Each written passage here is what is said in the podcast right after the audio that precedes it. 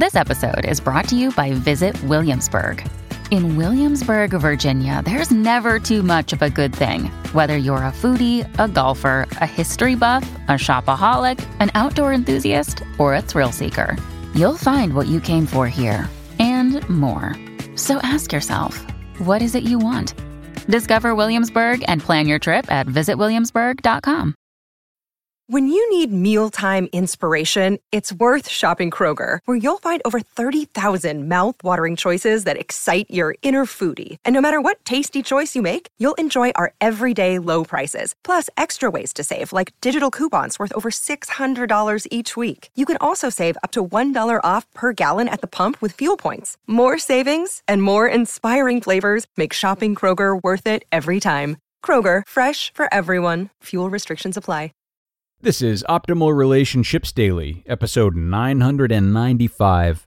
Do you think about a future before there's a present? By Evan Marc Katz of evanmarckatz.com. Hello, everybody, and thanks a lot for joining me, your host, Greg Audino, on this fine Monday. I hope your week is off to a good start. But if this is the first thing you're doing, then maybe we can help you get off on the right foot.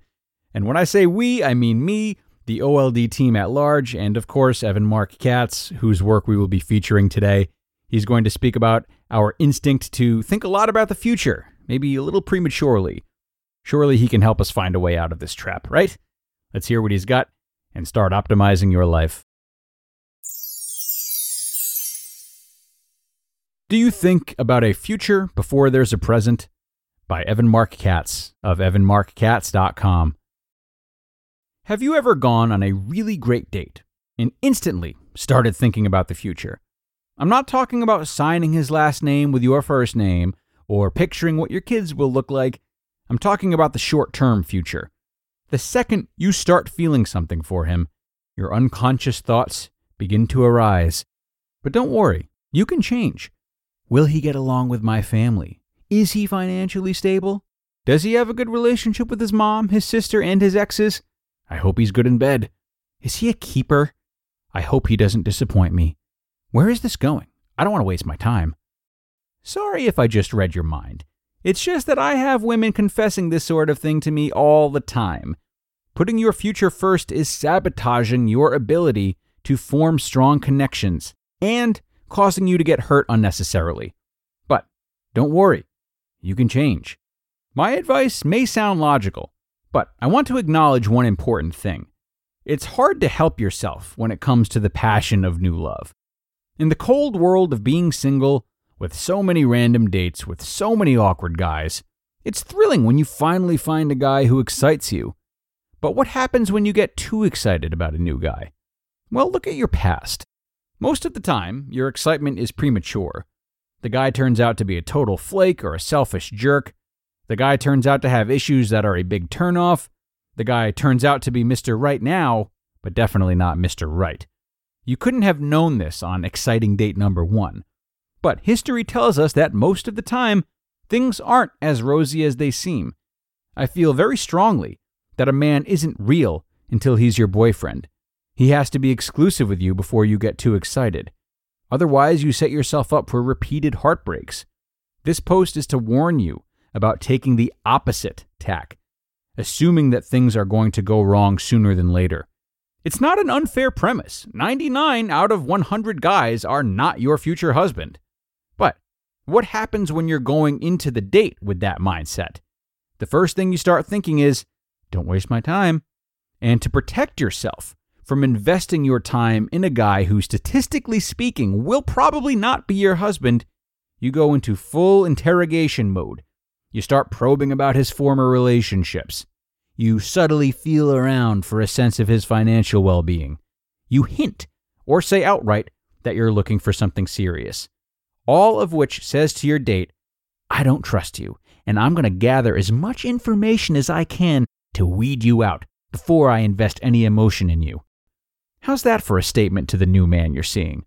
Understand, I make no defense of men who are jerks or players or time wasters.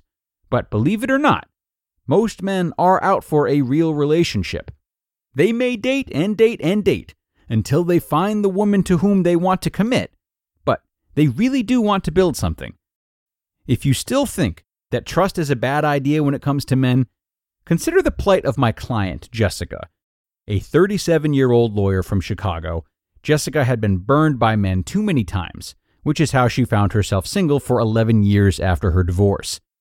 After dealing with multiple cases of infidelity, the hardest thing in the world for her to believe was that there were some truly nice men who would be loyal to her forever. As a result, Jessica came up with a whole set of rules she lived her life by. Do background checks on each new man to make sure he's on the up and up. Don't waste time with a man if he's not completely in love after a few weeks. Don't sleep with a man for at least three months, and so on. Well, guess what? Jessica's rules, designed to protect her, pushed every single guy away for 11 years. She thought that this just meant she hadn't met the right guy. What she hadn't considered is that the right guy probably wouldn't feel too good when dating a woman who treats him like a common criminal, who refuses to sleep with him, and who doesn't understand why he won't say, I love you, until he's really positive he means it.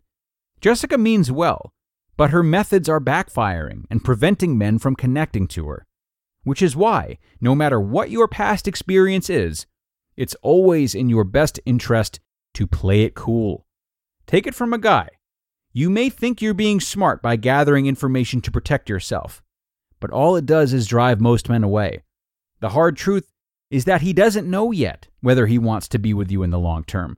He won't know after three dates, he won't know after three months. By the way, you might not know if you want him long term either. You just want to make sure that it's you who's doing the heartbreaking, not him. My overall message is that you have to let the relationship play itself out at an organic pace instead of trying to look into the future. The more you push for clarity, especially when he doesn't have any himself, the less likely that he's going to stick around. You just listened to the post titled, Do You Think About a Future Before There's a Present? by Evan Marc Katz of evanmarckatz.com. Great post from Evan here today. Many thanks to him for that. What he's described here is how it's how we might navigate relationship trauma, which may very well have started from outside of a relationship. And surprise, surprise, we tend to not do this very well. You know, we're always trying to protect ourselves, especially when we see commonalities with situations that have brought us pain in the past. And if we want to get a jump start, yeah, we're hypersensitive to these things uh, right from dates one or two. And it's hard to break this cycle. It, it just is. You know, it's hard to differentiate our tendency to protect ourselves from real concerns about what's important in a relationship versus what we can overlook. It, it really blends together and it sucks.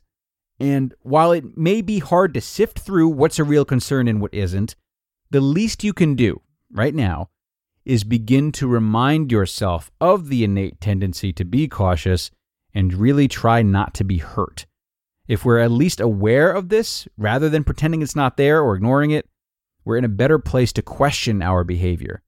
And that can lead to some really amazing discoveries if that questioning is made into a habit. So, thanks to Evan for addressing something really important today. And thanks to you, of course, for enjoying this post with me.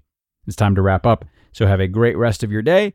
And I will see you back here tomorrow for another post where your optimal life awaits.